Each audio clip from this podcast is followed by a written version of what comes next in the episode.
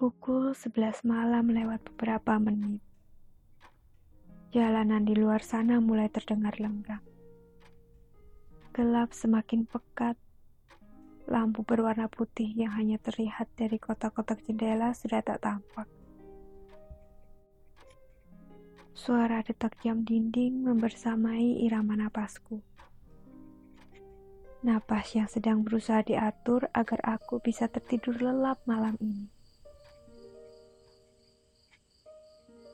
Aku menarik napas panjang,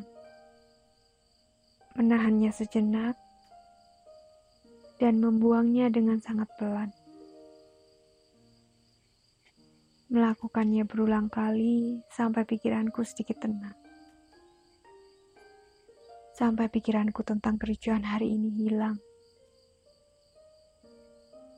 Sampai perasaan kalutku yang masih melekat perlahan memudar.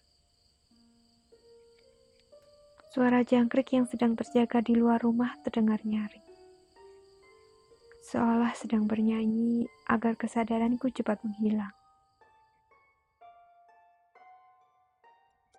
Pada detik ke-100, suara jangkrik berhenti mengiringi tidurku.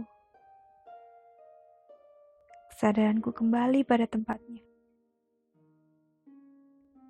Kepalaku mendadak seperti terhantam benda keras dan suara itu yang jelas-jelas terdengar lagi di telinga.